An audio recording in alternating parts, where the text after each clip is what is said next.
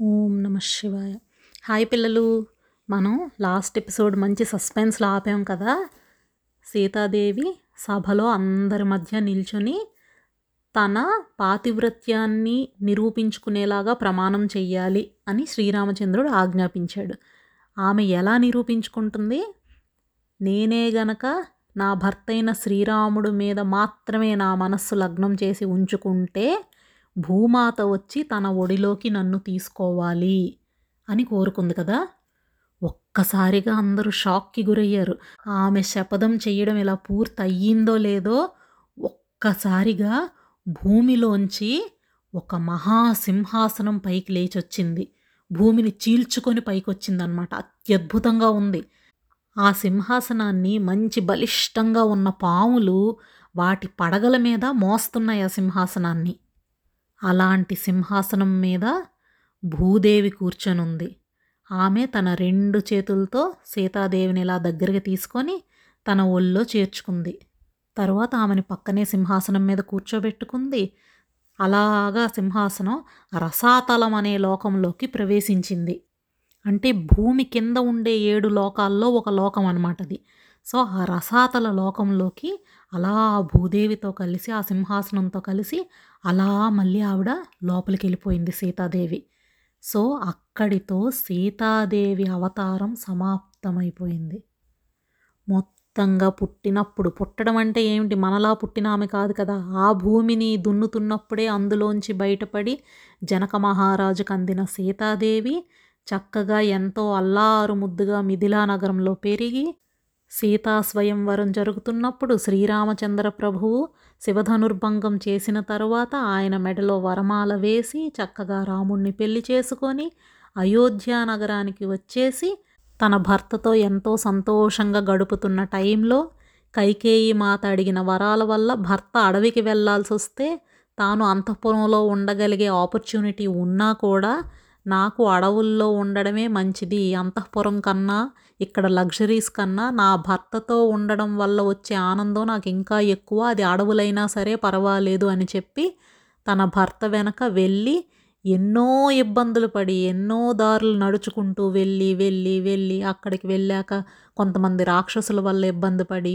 ఎన్ని జరుగుతున్నా కూడా తన భర్తతో ఉన్నానన్న ఆనందంతో సంతోషంగా గడిపిన సీతాదేవి ఆ కేవలం ఒక్క బంగారు జింక పట్ల ఆకర్షితురాలు అవ్వడం వల్ల రావణాసురుడు ఆమెను తీసుకెళ్ళిపోతే ఒక నార్మల్ స్త్రీలాగా పాపం ఎంతో ఏడ్చి ఏడ్చి అలా వెళ్ళి అక్కడెక్కడో లంకానగరంలో చేరి అక్కడ ఆ రావణాసురుడు తనకున్న చెత్త మెంటాలిటీతో ఆమెని ఎన్నో రకాలుగా ప్రలోభ పెట్టాడు. పెళ్ళి చేసుకోమని ఎన్నో రకాలుగా ఇబ్బందులకు గురి చేశాడు. ఎన్నో రకాల అట్రాక్షన్స్ చూపించాడు. అయినా కూడా ఆమె వినకపోతే తిన్నగా తీసుకెళ్ళి ఆ అశోకవనంలో పడేసి చుట్టూ చుట్టూ రకరకాల వికృతాకారం కలిగిన రాక్షస స్త్రీల్ని చుట్టూ పెట్టి వాళ్ళతో భయపెట్టించి ఎన్ని రకాలు చేసినా ఆమె ఎన్నో బాధలు పడుతూ అక్కడ ఉండి ఆఖరికి రామచంద్రమూర్తి వచ్చి తనని తీసుకెళ్ళాలని చెప్పింది హనుమంతుడికి. హనుమంతుడితో వెళ్ళిపోలేదు ఆమె. అప్పుడు కూడా ధర్మనిరతిని పాటిస్తూ రామచంద్రమూర్తి వచ్చి తన్ని తీసుకెళ్తాడని అనుకుంటే చక్కగా ఆ ఆనందంలో ఉందో లేదో రాముడు చనిపోయాడని ఒక ఫేక్ న్యూస్ క్రియేట్ చేశారు. దాని గురించి ఎంతో బాధపడింది. ఫైనల్గా నిజంగానే రాముడు వీళ్ళందరినీ ఓడించి వచ్చాడు. చూసింది. అంత దీనిగా భర్తని కలుసుకోగలిగాను. ఒక సంవత్సర కాలం తర్వాత ఎంతో సంతోషంగా వెళ్తే రాముడేమన్నాడు? అగ్ని పరీక్ష చేయమన్నాడు. అయినా కూడా అగ్నిలో దూకింది. చక్కగా పరమ పవిత్రాలుగా బయటకు వచ్చింది మళ్ళీ అయోధ్య నగరానికి చేరింది. మళ్ళీ చాలా కొద్ది కాలం మాత్రమే రాముడితో అంతఃపురంలో మళ్ళీ గడిపింది. ప్రెగ్నెంట్గా ఉంది. అలాంటి పరిస్థితుల్లో హాయిగా సంతోషంగా గడపాల్సిన టైంలో ప్రెగ్నెంట్గా ఉన్న ఆమె మీద లోకోపవాదు వచ్చేసరికి మళ్ళీ వచ్చి అడవుల్లో పడిపోయింది. అడవులకు వెళ్తున్నానన్న విషయం తనకు తెలియకుండా వెళ్ళి పడిపోయింది అక్కడ. వన్ డే విజిట్ కోసం వెళ్ళింది కానీ అది పర్మనెంట్ అని తనకు తెలియలేదు. అక్కడ కూడా నేల మీద పడి పొర్లి ఏడ్చి ఇంత కష్టపడి అయినా కూడా రఘువంశాన్ని నిలబెట్టాలన్న సదుద్దేశంతో చచ్చిపోయే ఆలోచన కూడా చెయ్యకుండా ఆ పిల్లల్ని అక్కడే కని వాళ్ళని పెంచి మంచి ఉత్తమమైన గుణాలు కలిగిన మునికుమారుల్లాగా వాళ్ళని పెంచి మళ్ళీ ఇప్పుడు వాళ్ళు మళ్ళీ తన తండ్రి దగ్గరికి చేరే టైం వచ్చేసరికి ఇప్పుడు మళ్ళీ ఆమెకి మళ్ళీ నువ్వు నీ పాతివ్రత్యాన్ని నిరూపించుకో అంటే ఇప్పుడు అలా భూమిలోకి వెళ్ళిపోయింది. చూడండి ఆమె పుట్టినప్పటి నుంచి ఇప్పటి వరకు ఫస్ట్ కొన్నాళ్ళు తల్లిదండ్రుల దగ్గర ఉన్నప్పుడు వదిలేస్తే ఎప్పుడూ రాముడినే నమ్ముకొని ఉంది. తన పెళ్ళైనప్పటి నుంచి రాముడే ఆమెకి లోకం. ఎప్పుడూ రాముడి గురించి ఆలోచనే ఎప్పుడూ రాముడు ఆజ్ఞను పాటిస్తూ ఉండడమే. కానీ ఆమె సంతోషంగా ఉన్న పీరియడ్ చాలా చాలా చాలా తక్కువ. ఇక్కడితో ఇంతకీ వచ్చిన ఆమె ఎవరు? సాక్షాత్తుగా మహాలక్ష్మి. మహాలక్ష్మి అంతటా ఆమెకి ఆమె నార్మల్గా ఇంకా రాముడు అంటే కౌసల్యాదేవి గర్భంలో పుట్టినవాడు ఈమె అయోనిజ. అలాంటి మహా తల్లి కూడా ఎన్నో రకాల కష్టాలు అనుభవించి అయినా కూడా ఏ స్టేజ్లో కూడా ధర్మాన్ని తప్పకుండా అలా ఉండి ఇప్పుడు సడన్గా తన అవతారాన్ని పరిసమాప్తం చేసేసింది. మనకి తెలుగులో సీత కష్టాలు సీత కష్టాలు అంటారు. ఎందుకు సీత కష్టాలు అంటే ఎందుకే? ఆమె సంతోషంగా గడపాల్సిన అవకాశం దొరికినప్పుడు కూడా కష్టాలైనా పర్వాలేదు ధర్మానికే ఓటేసింది ఆవిడ. కాబట్టే ఇప్పటికీ మనం సీతాదేవి గురించి చెప్పుకుంటున్నాం. సో ఆమె లైఫ్ వల్ల మనం నేర్చుకోవాల్సింది ఏంటి ప్రాబ్లమ్స్ ఎన్ని వచ్చినా కూడా ధర్మాన్ని విడిచిపెట్టొద్దు. పైగా ధైర్యంగా ఉండాలి. కష్టాలు వచ్చినా కూడా ఎప్పటికైనా అవి తీరుతాయి. ఇది సీతాదేవి లైఫ్ నుంచి మనం నేర్చుకోవాల్సిన విషయం. దాదాపుగా వన్ ఇయర్ నుంచి మనం సీతాదేవి గురించి చెప్పుకుంటున్నాం. ఈ రోజుతో ఆమె అవతారం పరిసమాప్తం అయిపోయింది సో చుట్టూ ఉన్న సభలో ఉన్న వాళ్ళందరూ షాక్ అయిపోయి చూస్తున్నారు. అలాగే రాముడు కూడా అంతే షాక్లో ఉన్నాడు. అందరూ చూస్తుండగానే ఆమె అలా శపథం చేయడం భూమి చీల్చుకొని సింహాసనం మీద భూదేవి రావటం తన కూతుర్ని తీసుకొని సింహాసనం మీద కూర్చోబెట్టుకొని అలా రసాతలానికి వెళ్ళిపోయి మళ్ళీ భూమి క్లోజ్ అయిపోవడం. ఇవన్నీ విత్ ఇన్ సెకండ్స్ జరిగిపోయాయి. ఆమె అలా భూలోకంలో మళ్ళీ భూమి లోపలికి వెళ్ళిపోతున్నప్పుడు పైనుంచి దేవతలందరూ పుష్పవృష్టి కురిపించారు. బ్రహ్మదేవుడు అలా మిగిలిన దేవతలందరూ వచ్చారు కదా వాళ్ళందరూ ఆమెకి జయ జయధ్వానాలు చేస్తున్నారనమాట సీతామాత గొప్పతనాన్ని పదే పదే పొగుడుతున్నారు వాళ్ళంతా. దేవతలు అమితమైన ఆనందాన్ని పొందారు. ఎందుకంటే అవతార పరిసమాప్తి అయిపోతే వాళ్ళ అమ్మ మళ్ళీ వాళ్ళ దగ్గరికి వచ్చేస్తుంది. లక్ష్మీదేవి వైకుంఠాన్ని అలంకరిస్తుంది ఆమె. అందుకు వాళ్ళ ఆనందం. కానీ ఇక్కడ యజ్ఞశాలలో ఉన్న మునులు రాజులు మిగతా మనుషులు వీళ్ళందరూ కూడా ఆశ్చర్యం ఆవేదన విపరీతంగా ఒకేసారి కలిగిపోయే వాళ్ళకి. అందువల్ల అసలు ఆ షాక్లోంచి బయటకు రాలేకపోయారు వాళ్ళు. సడన్గా అలా ఎవ్వరూ ఊహించని విధంగా భూదేవి రావటం సీతాదేవిని తీసుకెళ్ళిపోవడం అనేది ఆశ్చర్యం కలిగించే విషయం. అలాగే సీతామాత దర్శనం ఇక ముందు మాకు ఎప్పుడు కలగదు ఇక ముందు అని దాని గురించి ఆవేదన అనమాట వీటిల్లో ఈ మిక్స్డ్ ఫీలింగ్స్లో ఉన్నారు వాళ్ళు. కొంతమంది మునులైతే అలా ధ్యాన నిమగ్నులైపోయారనమాట కళ్ళు మూసుకొని సైలెంట్గా. కొంతమంది ఏమో అలా రాముడినే అబ్జర్వ్ చేస్తున్నారు. ఈయన ఎక్స్ప్రెషన్ ఏంటి? ఈయన రియాక్షన్ ఏంటి దీనికి అన్నట్టు. ఇలా ఒక్కొక్కళ్ళు ఒక్కో రకంగా ఉన్నారు. వానరులైతే గగ్గోలు పెట్టడం మొదలుపెట్టారు సీతాదేవి అలా వెళ్ళిపోతుంటే చూసి. ఇంకా వీళ్ళందరి పరిస్థితి పక్కన పెడితే శ్రీరామచంద్ర ప్రభువు. ఆయనైతే కళ్ళు నేలకి ఆనించేశాడు ఇంకా. పూర్తిగా తల దించుకొని ఉండిపోయి అలా కన్ని కంటి నుంచి కన్నీరు కారుస్తూనే ఉన్నాడు. ఆయనకి సీతాదేవి అంటే ప్రాణం.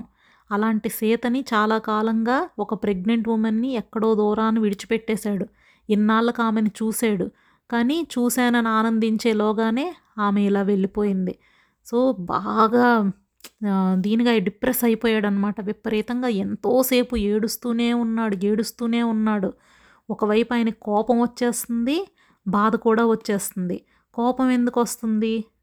తను ఈ లోకోపవాదానికి భయపడి సీతాదేవిని ఇలా నేను పంపించేశానని తన మీద తనకే కోపం. అలాగే తను చూస్తుండగానే పాతాల లోకంలోకి ప్రవేశించినందుకు బాధ. ఈ రెండు ఆయనకు ఒకేసారి వచ్చాయన్నమాట. అందుకు అలా ఏడుస్తూనే ఉన్నాడు. తను అంటున్నాడు సాక్షాత్తు లక్ష్మీదేవిలా ఉండే సీతాదేవి ఈరోజు నా కళ్ళ ముందే కనీసం నన్ను పట్టించుకోకుండా అలా మాయమైపోయింది. నా మనస్సు ఎప్పుడూ లేనంత శోకానికి గురయ్యింది. ఇంతకు ముందు ఆ మహాసముద్రానికి అవతల ఉన్న లంకకి కిడ్నాప్ అయిపోయింది అప్పుడు అప్పుడు నేను ఆ లంకా నగరం నుంచి ఆమెను తీసుకొచ్చాను. ఇప్పుడు ఈవిడ రసాతలానికి వెళ్ళిపోతే నేను అక్కడి నుంచి తీసుకురాలేనా? అమ్మ భూదేవి నా సీతను మళ్ళీ నాకు అప్పగించు. లేకపోతే చూడు నాకు నీ మీద కోపం వచ్చేస్తుంది. సీతాదేవిని నాకు అప్పగించు. నా సీతను నాకు ఇవ్వు. లేదంటే నీ ఒళ్ళో నాకు కూడా చోటివ్వు. పాతాళమైన స్వర్గలోకమైన ఎక్కడైనా ఆవిడ ఉంటేనే నాకు జీవితం. నేను సీతాదేవి కోసం ఎంతో పరితపిస్తున్నాను. దయచేసి ఆవిడ నాకు ఇచ్చే అమ్మ భూదేవి అని ఏడుస్తున్నాడు. నువ్వు అలా చేయలేకపోయావంటే నీ మీద కూడా నేను కోపం తెచ్చుకుంటాను. నిన్ను ఎలా చేసేస్తాను ఎలా చేసేస్తానని మాట్లాడుతున్నాడనమాట అప్పుడు ఇంకా సిచ్యుయేషన్ కంట్రోల్ తప్పుతుందని అర్థమయ్యిన తర్వాత బ్రహ్మదేవుడు రాముడి దగ్గరికి వచ్చి చెప్తున్నాడు శ్రీరామ నువ్వు ఎంతగా పరితపించడం ఏమాత్రం కరెక్ట్ కాదు. నువ్వు నీ ఒరిజినల్ స్థితిని మర్చిపోకు. నువ్వు సాక్షాత్తు విష్ణుమూర్తివి. ఒక్కసారి గుర్తు తెచ్చుకో జరిగినదంతా. నీ నువ్వు సర్వజ్ఞుడివి. నీకు తెలియంది ఏమీ లేదు. నీ గురించి నేను గుర్తు చేయాల్సిన పని కూడా లేదు. అయినా కూడా ఒక్కసారి నీ విష్ణు అవతారం గురించి ఒక్క క్షణకాలం ఆలోచించు. సీతాదేవి ఇప్పుడు ఎక్కడికి వెళ్ళిపోయింది? నీ రాక కోసం ఎదురు చూస్తూ మళ్ళీ నిన్ నీ దగ్గరికి చేరడం కోసమే తను ఇప్పుడు నాగలోకానికి వెళ్ళిపోయింది. నువ్వు వచ్చిన వెంటనే మళ్ళీ నీ దగ్గరికి చేరిపోతుంది. ఇందులో ఎలాంటి డౌటు లేదు. కాబట్టి నువ్వు ఆమె గురించి బెంగ పెట్టుకోకు. సీత నీ దగ్గర నుంచి ఇప్పుడు దూరం అయిందనేది టెంపరీ మాత్రమే. నువ్వు వైకుంఠానికి చేరుకున్న వెంటనే మళ్ళీ నీ దగ్గరికి ఆమె వచ్చేస్తుంది. కాబట్టి నువ్వు ఎక్కువ టెన్షన్ అవ్వకు. రామాయణంలో వాల్మీకి మహర్షి నీ అవతార వృత్తాంతం మొత్తం రాశారు.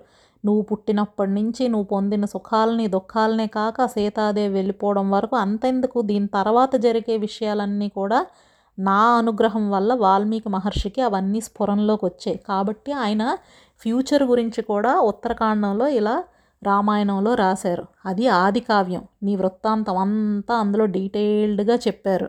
కాబట్టి ముందు నువ్వు నీ మనసుని స్థిమితపరుచుకొని రాబోయే సంఘటనలు ఏంటనేది కూడా ఆయనకు ఆల్రెడీ రాశాడు కాబట్టి ఆ బుక్లో.